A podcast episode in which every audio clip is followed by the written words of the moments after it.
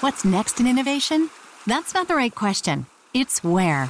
Puerto Rico is more than just a tropical paradise, it's an innovations paradise where startups and global players coexist in a vast and vibrant ecosystem where talent runs deep, highly skilled, and bilingual. Plus, Puerto Rico has the most competitive tax incentives in the U.S. If you believe your business can go anywhere, this is the place to bring it. Find out more at investpr.org/economist.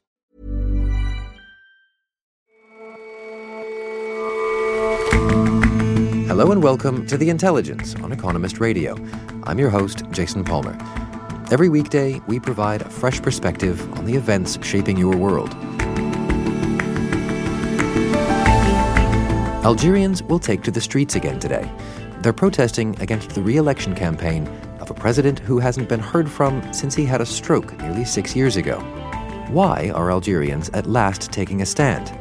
And why is it that sometimes things actually improve when a country's head is incapacitated? In Britain, knife crime is on the rise. Deaths by stabbing hit an all time high last year. The causes aren't entirely clear, and the potential solutions are the subject of some debate and political discomfort.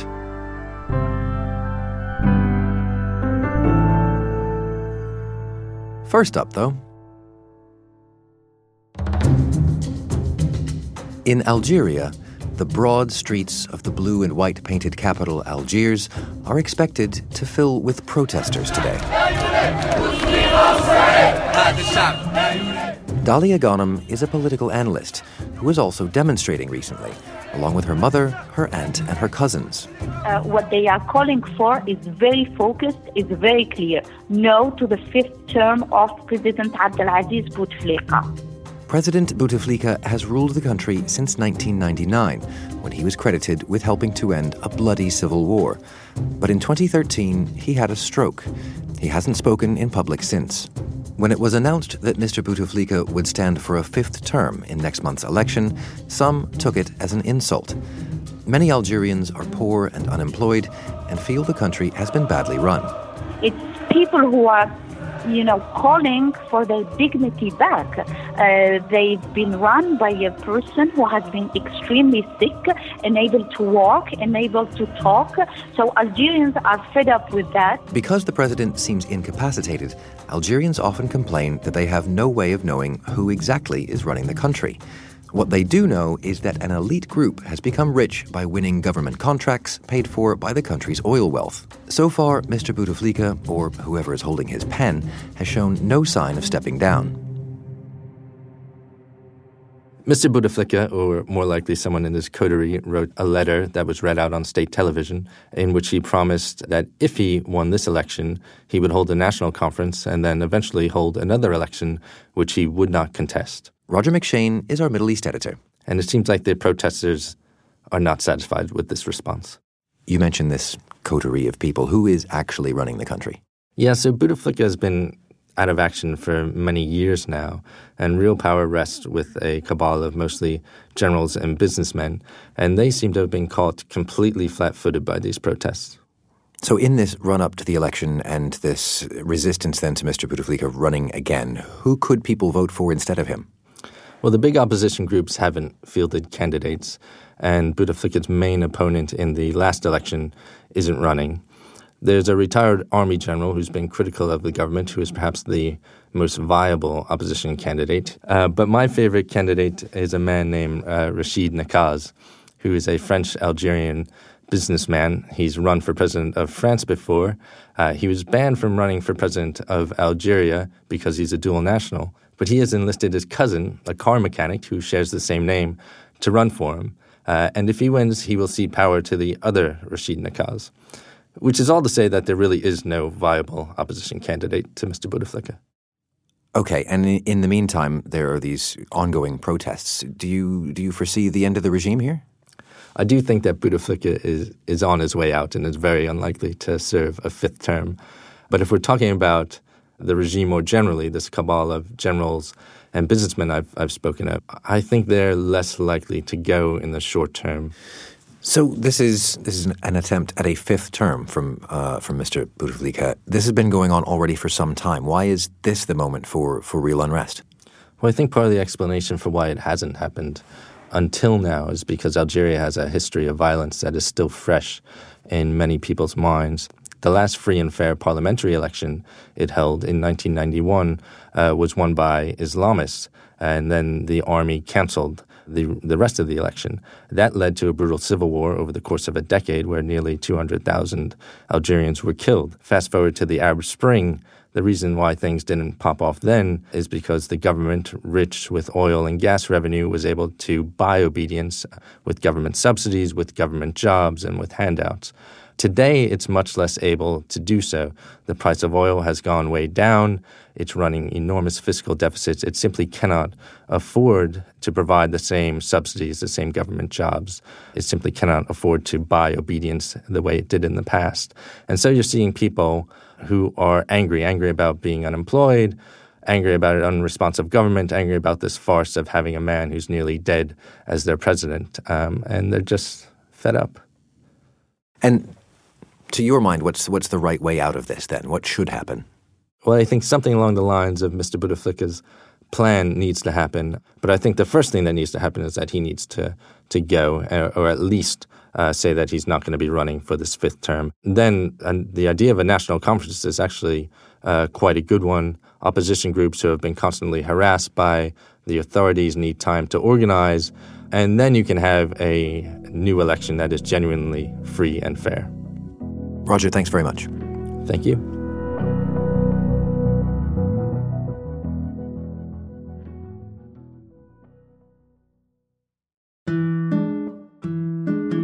It could be that Mr. Bouteflika's condition won't preclude him from a fifth term in office. But it got us wondering when else in history have leaders remained in place despite barely having a pulse or being otherwise incapacitated? And what effect did that have on the countries they were supposed to be running? Is it better for a bad ruler to be comatose and therefore doing fewer bad things? Robert Guest is our foreign editor. Is it possible that a nearly dead dictator is slightly less bad than an active and vigorous one? That sparked a conversation in the office. So, when you asked this question to the editorial team here at The Economist, what kinds of examples did you get? Well, we found many examples where the poor health of the leader was actually bad for the country for a variety of reasons. Possibly it sparked infighting among those who wished to succeed him. Possibly it meant that someone else was actually pulling the strings from behind the scenes. And sometimes, like in North Korea, where Kim Il sung has been the uh, eternal president despite having died in 1994, his ideas still govern the country and make it miserable. You can take your pick of geriatric leaders in the Arab world. Saudi Arabia has long been ruled by elderly kings. Uh, the current one, King Salman, is 83 years old and fading, and he's transferred much of his power to his son, Mohammed bin Salman, the crown prince. And this is creating some problems. He started a war in Yemen, uh, he's locked up dissidents, and he's locked up a number of princely rivals in order to ensure that when his father does pass away, he will become king. Woodrow Wilson was president of the United States during World War I and afterwards campaigned for the U.S. to enter the League of Nations, toured around the country, and exhausted himself so thoroughly that when he came back to Washington, he suffered a very serious stroke. For about six months afterwards, he was incapacitated, the left side of his body was paralyzed, and access to him was completely controlled by his doctor and his wife, which was a pretty lousy way to run the country.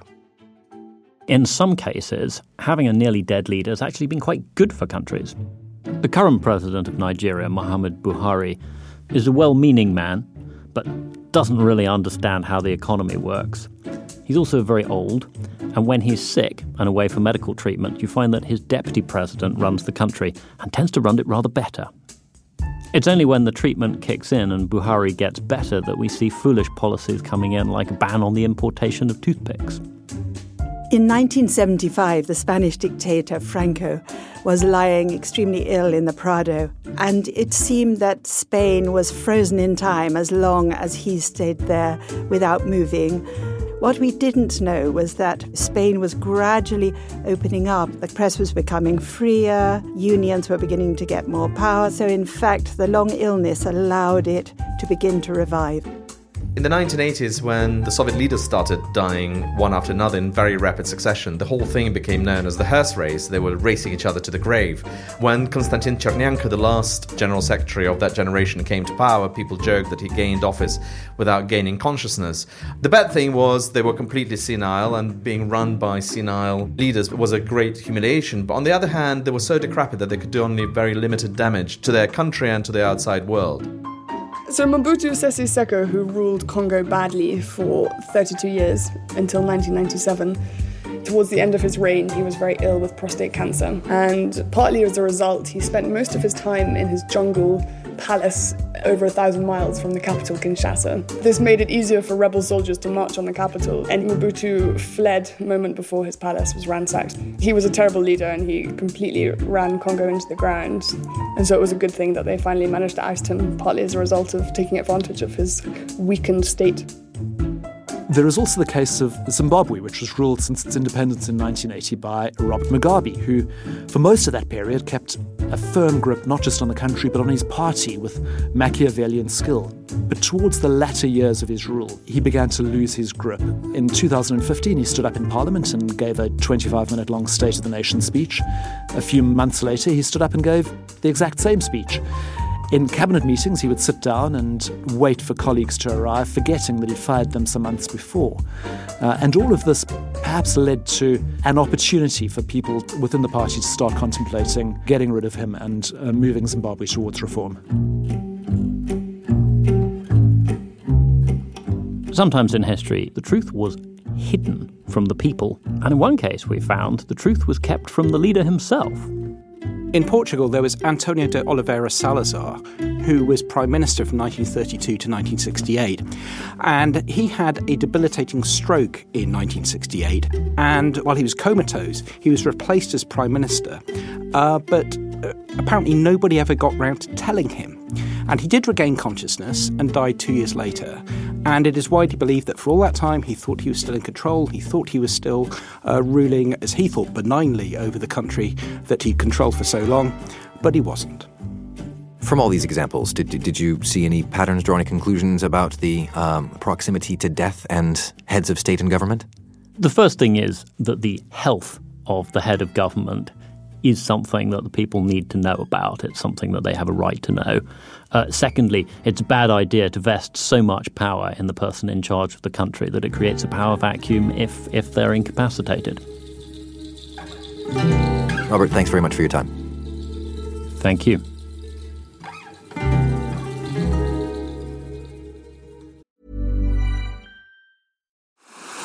What's next in innovation? That's not the right question. It's where. Puerto Rico is more than just a tropical paradise. It's an innovations paradise where startups and global players coexist in a vast and vibrant ecosystem where talent runs deep, highly skilled, and bilingual. Plus, Puerto Rico has the most competitive tax incentives in the U.S. If you believe your business can go anywhere, this is the place to bring it. Find out more at investpr.org/economist. If you're enjoying The Intelligence, try The Economist Asks, our sister interview podcast. Today is International Women's Day, and in this week's episode, Anne McElvoy talks to Christine Lagarde, the head of the International Monetary Fund, about her advice for women in the workplace. First of all, close ranks with other women. You know, join forces and, and unity is always stronger than, than being isolated. And it's true that it's it's a world where sometimes we women can feel a bit isolated. But there's always another woman and sometimes another man to reach out and to uh, to to make the case that we have so much to contribute and we can so much improve both the workplace and the bottom line that we have to do that. And you know, no compromise, no compromise, and never give up. The Economist Asks is out every Thursday. In much of the world, violence is synonymous with guns, but in Britain, these weapons are strictly controlled. Criminals who want to arm themselves do so with knives. While Britain has historically had a low violent crime rate compared with, for instance, America, the number of crimes carried out with a knife rose to 40,000 last year. In the year to last March, 285 people were fatally stabbed in the UK, the highest level since records began, and a growing number of victims are in their teens. A young man was stabbed to death in London yesterday, the latest to die in a wave of violence. Two teenagers were murdered at the weekend. Violent crime feels like it's on the up. Knife crime is almost certainly on the up. There have been more than 50 homicides in London in 2018, with many of the victims Friday, young people. Jodie Chesney caught up in killed in a knife attack in an East London park as she played music with her friends. She was 17. Yousef Makki stabbed to death in a village near Altrincham. Everyone deserves to live.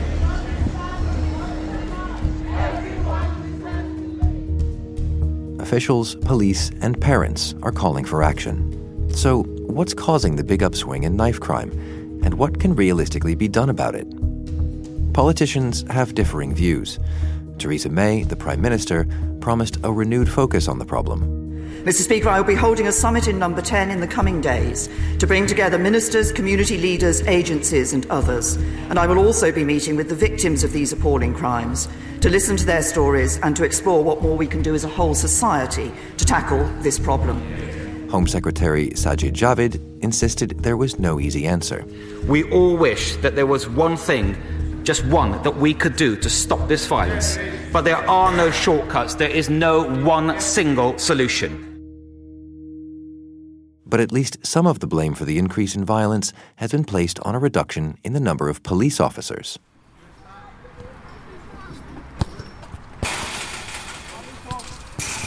In the northern city of Liverpool, at a sports centre where teenagers play football outside, youth worker Alan Walsh has seen the effects firsthand.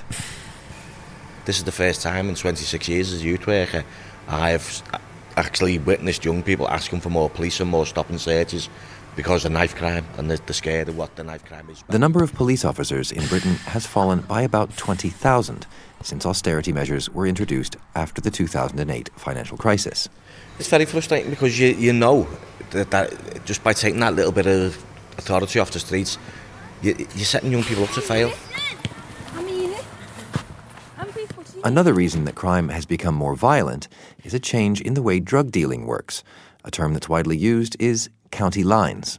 What we mean when we say county lines is the process whereby a criminal gang or individual will travel to a different area outside of the major urban city and set up a base in which to sell drugs from. Grace Robinson is a criminologist who studies crime and young people in Liverpool. She says the drugs market in cities has tightened as cocaine in particular has become cheap and plentiful.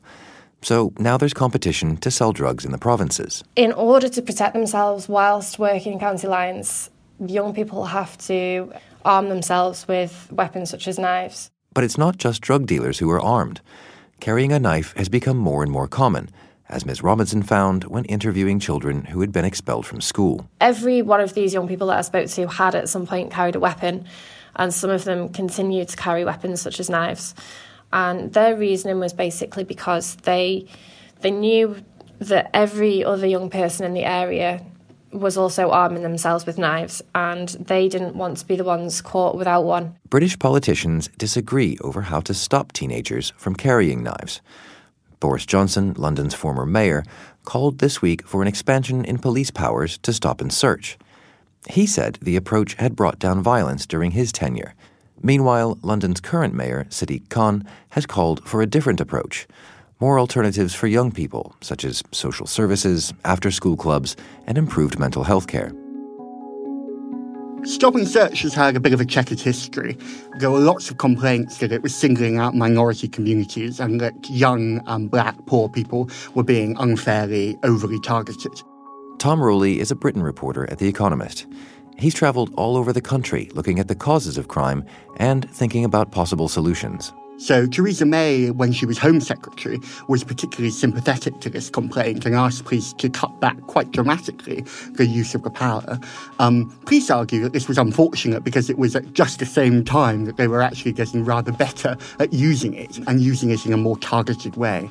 In the last few years, for example, the Metropolitan Police has rolled out body cam footage right across cops, and, and they found that complaints have dramatically fallen since then about the misuse of this power. Right, but what about the, the potential correlation then between the, the reduction in its use um, and the rise in knife crime?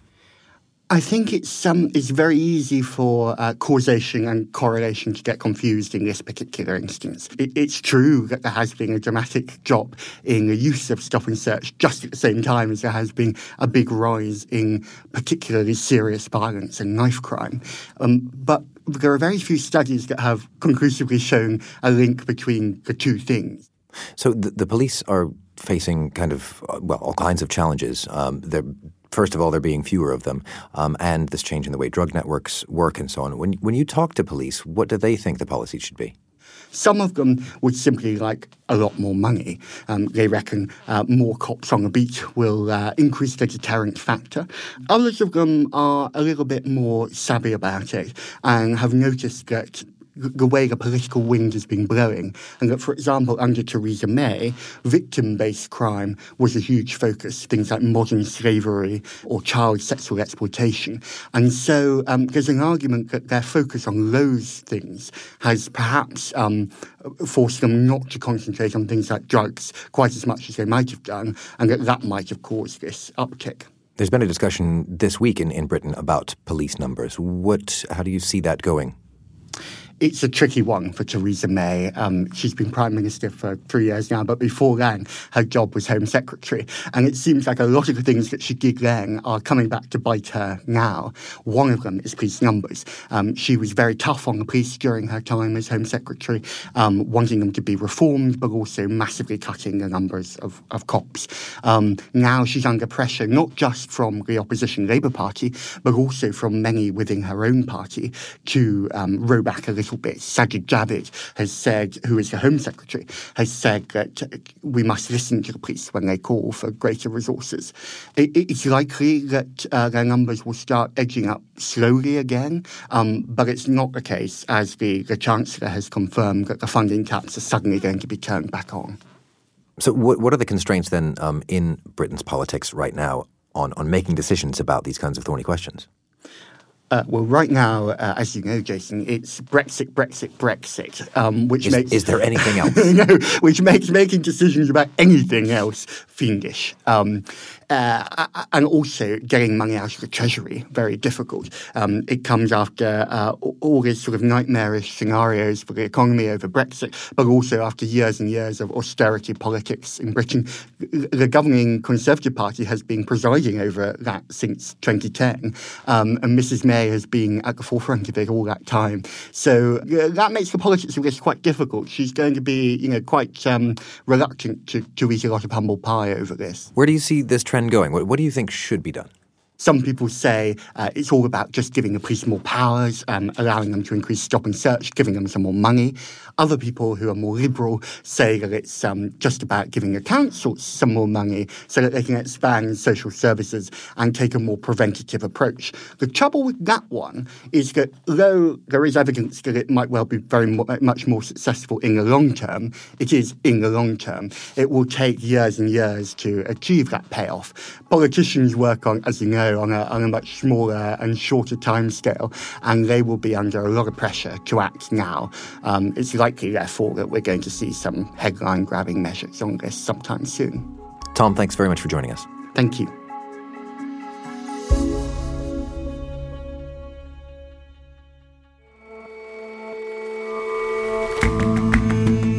That's all for this episode of The Intelligence.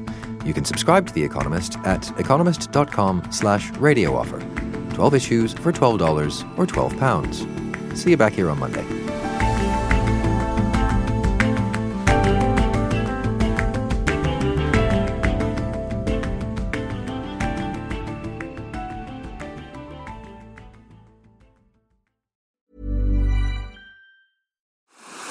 What's next in innovation? That's not the right question. It's where. Puerto Rico is more than just a tropical paradise. It's an innovations paradise where startups and global players coexist in a vast and vibrant ecosystem where talent runs deep, highly skilled, and bilingual. Plus, Puerto Rico has the most competitive tax incentives in the U.S. If you believe your business can go anywhere, this is the place to bring it. Find out more at investpr.org/economist.